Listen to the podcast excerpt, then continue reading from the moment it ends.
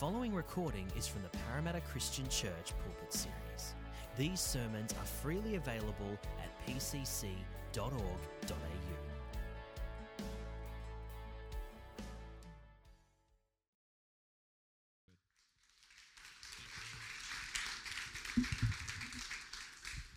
Uh, it's funny, I don't often use titles, so when I, uh, I hear Reverend Doctor, uh, I was at a petrol station a while ago. I'd gone in, filled the car up with petrol, only to discover I didn't have my wallet. So I filled out a form, and there was a, uh, it said title, and there was a thing for doctor, so I checked doctor. And the gentleman looked at me, he said, Are you a doctor? And I said, Well, of sorts. I said, I have a, a PhD, but it's a research degree. He said, Oh, okay. He said, What's your area of specialty? I said, Greco Roman backgrounds to the New Testament. And this guy stopped and he paused and he said, I've got this twitch in my eye. What do you. I said, Oh, it could be stress related. Maybe you haven't had enough sleep. Yeah, go, uh, go see your GP and get a second opinion. So uh, there we go. If you've got your Bible open, or in, in encourage you to get your Bible and open it up. Psalm 32 will be God's word for us this morning. So, Psalm 32, this is a song of David. And just by way of background, as we come to listen to what God has to say to us, uh, this is a song David penned shortly after he confessed his sin of adultery with Bathsheba. And it's in that context that this man says these words. Blessed is the one whose transgressions are forgiven, whose sins are covered. Blessed is the one whose sin the Lord does not count against them, and in whose spirit is no deceit. When I kept silent, my bones wasted away through my groaning all day long. For day and night your hand was heavy on me. My strength was sapped as in the heat of summer. Then I acknowledged my sin to you and did not cover up my iniquity. I said, I will confess my transgressions to the Lord, and you forgave me the guilt of my sin. Therefore, let all the faithful pray to you while you may be found. Surely the rising of the waters will not reach them.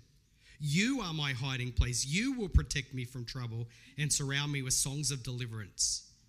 I will instruct you and teach you in the way you should go. I will counsel you with my loving eye on you. Don't be like the horse or the mule, which have no understanding but must be controlled by bit and bridle, or they will not come to you. Many are the woes of the wicked, but the Lord's unfailing love surrounds those who trust in him. Rejoice in the Lord and be glad, you righteous. Sing, all you who are upright in heart. This is the word of the Lord. Let me pray. Father, as we come this morning to your word, I pray that you might engage our hearts, that we would leave this place not just being smart as sinners but people transformed by your Spirit to live for the glory of Christ. For we ask this for his reputation. Amen. In 1988, I saved up enough money to buy a music album that I had my heart set on. It was the best hits of 1988, 100 of them. Names like Depeche Mode, Duran Duran, and for the edgier folk, Twisted Sister. And here's the thing: I bought this. This uh, it was actually cassette tapes back in those days, and it was a collection of these cassette tapes offering the very best music of 1988. I got home and I put it in the the tape uh, player and I started playing it, only to discover that it didn't quite sound like Duran Duran. Depeche Mode did not sound like they did on the radio. And then I looked on the front cover, and in writing that was as small as you could make out, it said the best hits of 1988 performed by the Miami Orchestral Orchestra of Light. I felt so deceived. I felt that I'd been ripped off. Part of me wanted to take the cassette tapes back and ask for my well earned pocket money back deceived. The Bible says in Jeremiah that each of us have hearts that are utterly deceived. We deceive ourselves. It's not just an external deception, but there is an internal deception in each one of us in this room that we don't think correctly about ourselves. Now, there are two ways that this normally plays out. often our hearts can deceive us, particularly when it comes to sin and offending God. There's error number one would be we think too highly of ourselves. We think that we are better than other people. So we might say, Well, I'm, I know I make mistakes, but I'm certainly not as bad as that person down the road. And our hearts can deceive us to thinking that we're better than ourselves. But the reality is that we deceive ourselves at that point. A second error of deception is the deception that some of us in this room feel that we are so ridden by sin that there is no way God could love or forgive us. We think I've got a past, I've done things that nobody knows about, or maybe people do know about, and there is just no way I can be forgiven. I am far too guilty. The errors of our heart, we either think too highly or too lowly about ourselves when it comes to sin. And if we are going to live the way that God wants us to live, we need to come into a biblical and a godly understanding of how we stand before God. And that relates to the biblical teaching of forgiveness. And that's where we turn our attention to Psalm 32 this morning, because in Psalm 32, the psalmist, David, this man who's recently committed adultery and confessed his sins, is going to point us to a God who wants to forgive us and who is gracious to forgive us and is going to give us a clear understanding on what forgiveness is and how we should respond. So you got your Bibles open. We're just going to make our way through. This was originally a song, Psalm 32. If you don't know, the whole Psalms, this was the Jewish uh, songbook of Jesus' day. When they would come to church, this is what they would sing. These were the words that Jesus would sing. Okay, these are the words that the apostles would sing, the early church would sing. But it's interesting when you look at the Psalms, you have Psalm 1 that starts, starts off with the blessed person. You get to Psalm 150, and it's that psalm of everything that has breath, praise the Lord. But between Psalm 1 and Psalm 150, you have every high and low of life.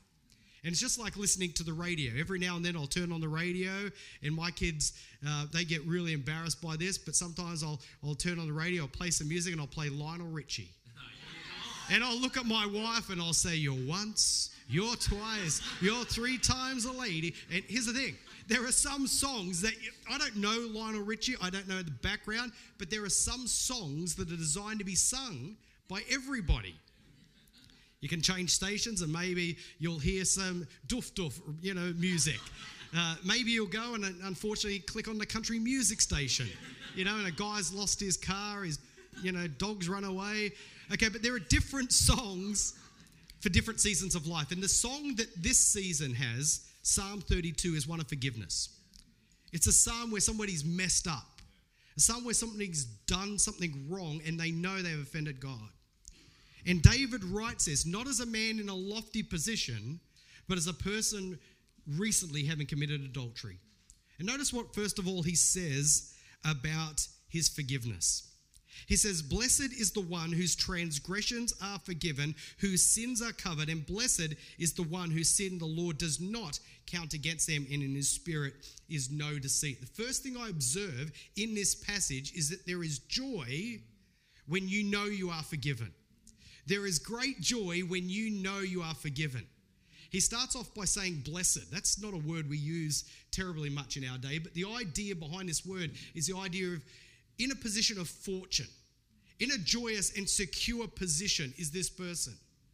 The person here David is referring to is himself, but he says, This is the one whose transgressions are forgiven. Now, this word, the idea of transgressions, is the idea of, of simply missing the mark.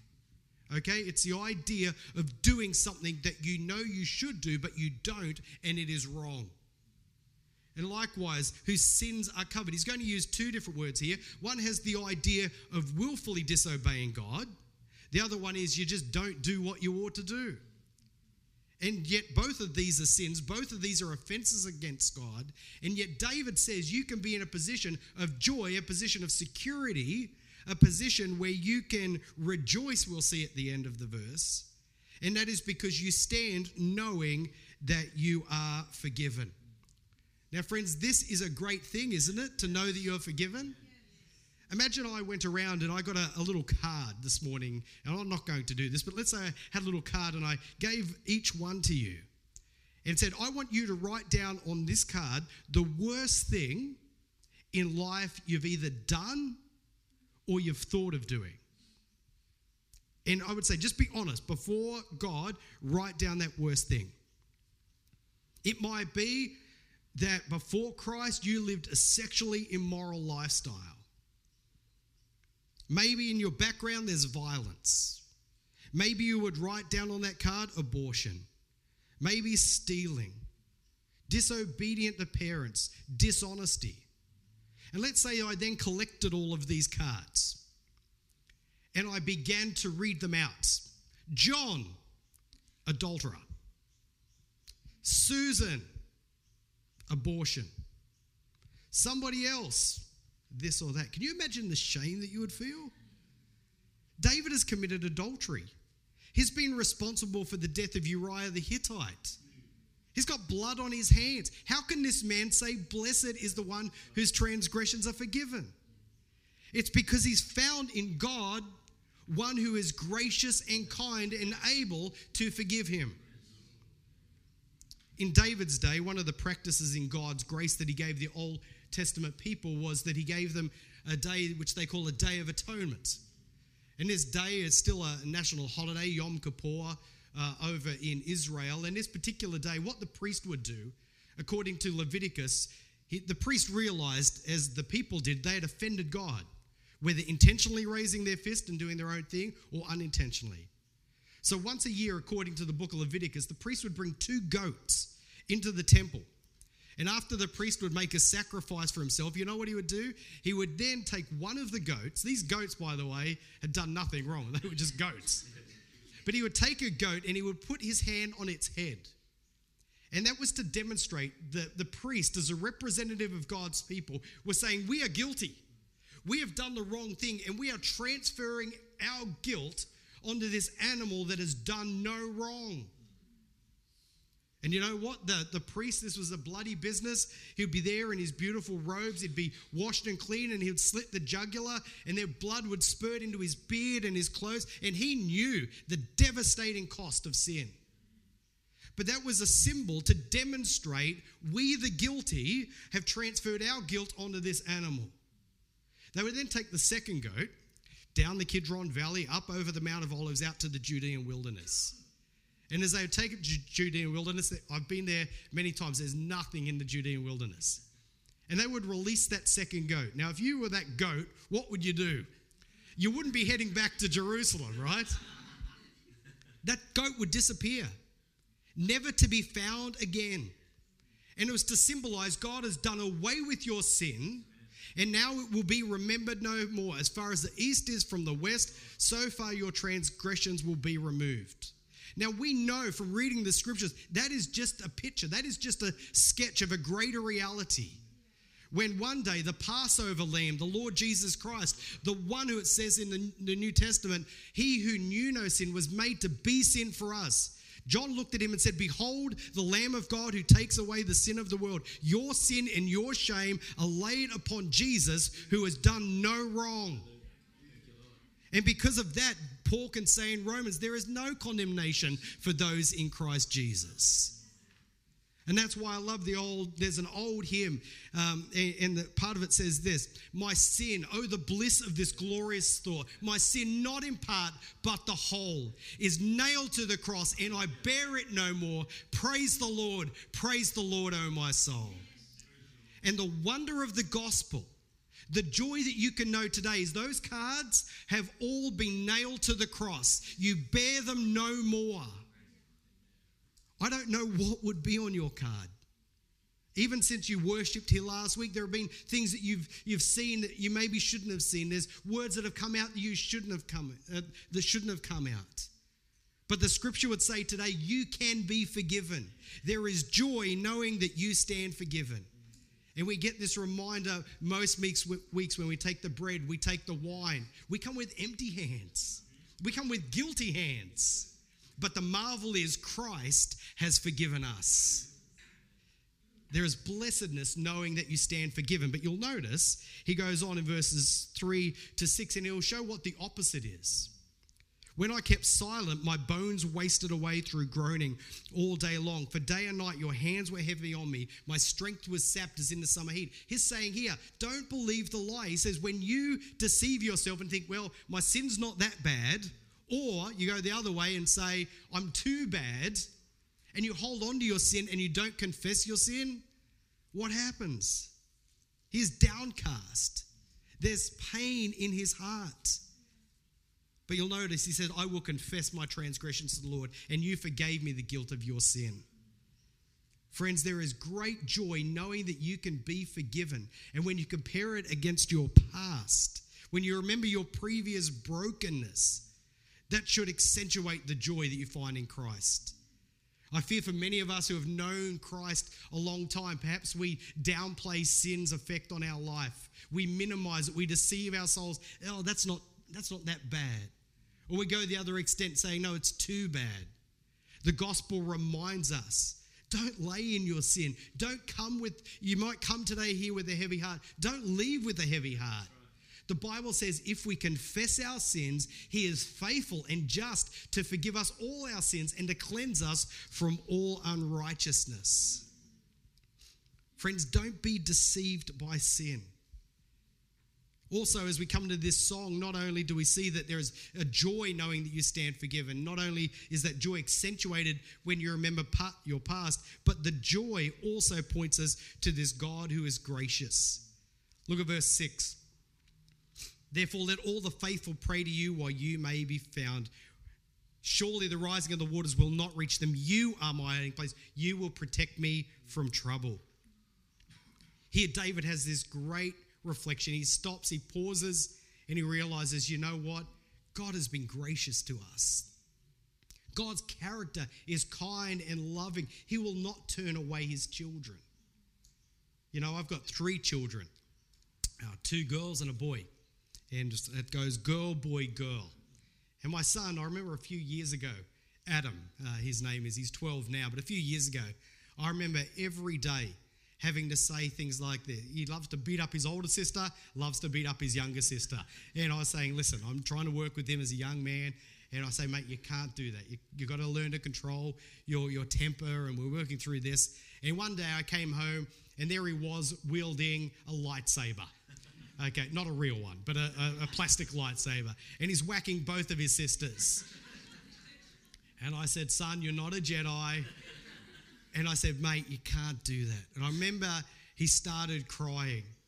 And he said, Dad, you don't love me anymore. And it was just tear, you know, tore my heart apart. I said, My son, you're my child. I love you. You've done the wrong thing. But listen, you can be forgiven. Make a new start. You'll, you'll never cease to be my child by what you've done or what you've even done in the past. And you might be here today and you've got some shameful element in your past and it, it rids you with guilt. Friends, you have a Father who is gracious, a God who is kind, a God who says, That's my son, that's my daughter. And as we heard this morning from Revelation, though the accuser of the brothers comes and he makes accusations, we read in Romans 8, who will bring a charge against God's elect? And the answer is no one. Why? Because we have an advocate before the Father. We have a representative who stands in a place and says, My daughter, she's not guilty. My son, not guilty. Why? Because Jesus has paid the penalty for their transgressions. Blessed is the one who knows they have been forgiven. There is joy knowing that you stand forgiven. There is joy that is accentuated when you remember your past. But this joy of forgiveness points to a gracious God. Some of you know the, the history and the background behind the song by John Newton, Amazing Grace. And you know that he was a slave trader. He had a filthy mouth. He was very much a sailor's mouth. He was involved in all sorts of sexual, sexual immorality, both with uh, people and also the slaves that he was overseeing, in a terribly wicked lifestyle. And we know that after a period of time, he came to Christ. And he would later write this song, Amazing Grace, How Sweet the Sound. And it was just a year or two ago, I was reading a biography. And I was surprised to find out that he wrote that song soon after his conversion. But it would be years and years later, for about five years after his initial conversion to Christ, that he continued to sleep with people he wasn't married to. He continued to have a filthy mouth. He continued even for a little while in the slave industry after his conversion to Christ. But he understood as life went and he started to mature in Christ that God and God started to change him. He came towards the end of his life and somebody said, "What have you learnt in life?" And he says he said this. He says, "My memory is nearly gone, but I remember two things. That I am a great sinner and that Christ is a great savior." Friends, you might be struggling when you first come to Christ. It's not all that your problems change immediately. There is room for growth. You are going to make mistakes. But this text reminds us there is a good and a gracious God who will forgive you. So, what should be our response? Look at verse 11. Rejoice in the Lord and be glad. You righteous, sing, all you who are upright in heart. Now, how, let me ask you this how can you go from having committed adultery, being responsible, and you got blood on your hands from somebody's murder, and yet you can get to the position where you can talk about the joy of being forgiven and you can encourage God's people sing, respond in joy, be glad. How can you do that? It is all through grace. This is not you clean up yourself. This is not you put things together. This is the wonder of the good news message of Jesus Christ is that you don't come to him and fix yourself up. You come to God the Father and you graciously, or rather, you contritely acknowledge your sins, your failings, your shortcomings. And He forgives you because of Christ. Your heart will deceive you and say you don't need to confess. You're better than that other person. Your heart will, can, will deceive you and it'll say you're, you've done too many wrong things. You've got too many cards. But the good news message is you can be forgiven. Do not be deceived. Now, this morning, I, have got a little confession that I need to, to make. You see, as I got ready this morning for church, I thought, you know, I'm going to a church, I don't know these people, but uh, I, uh, I thought I'm going to wear my best today. But I hadn't done the washing, so I figured maybe not.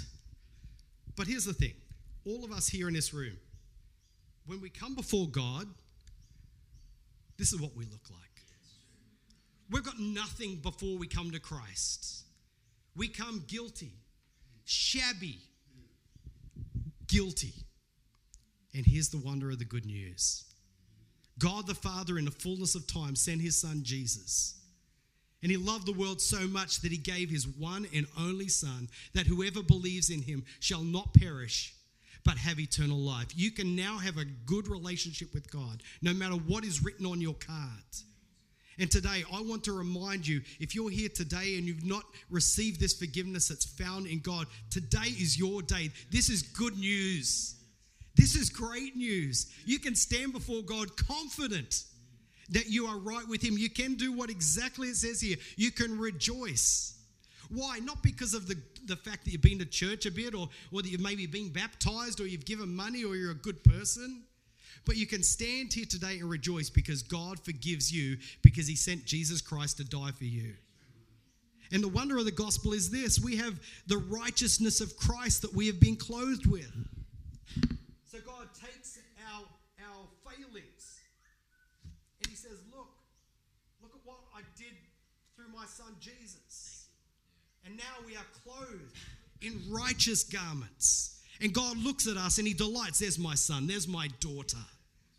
Not because of our own efforts, it says in Titus, but according to His mercy that He has saved us. Friends, I come here today as one person has said, I'm just one beggar telling other beggars where to get food.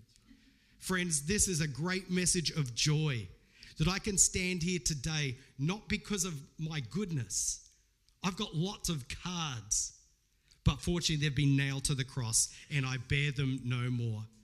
And if you're a Christian here today, and maybe even this week, you've failed through what you've said or done, or maybe through what you haven't done. I want to assure you today that you can confess your sins as well, and you'll find a gracious God who will lovingly say to you, Child, I love you. I love you. Here's a fresh start. Walk with me.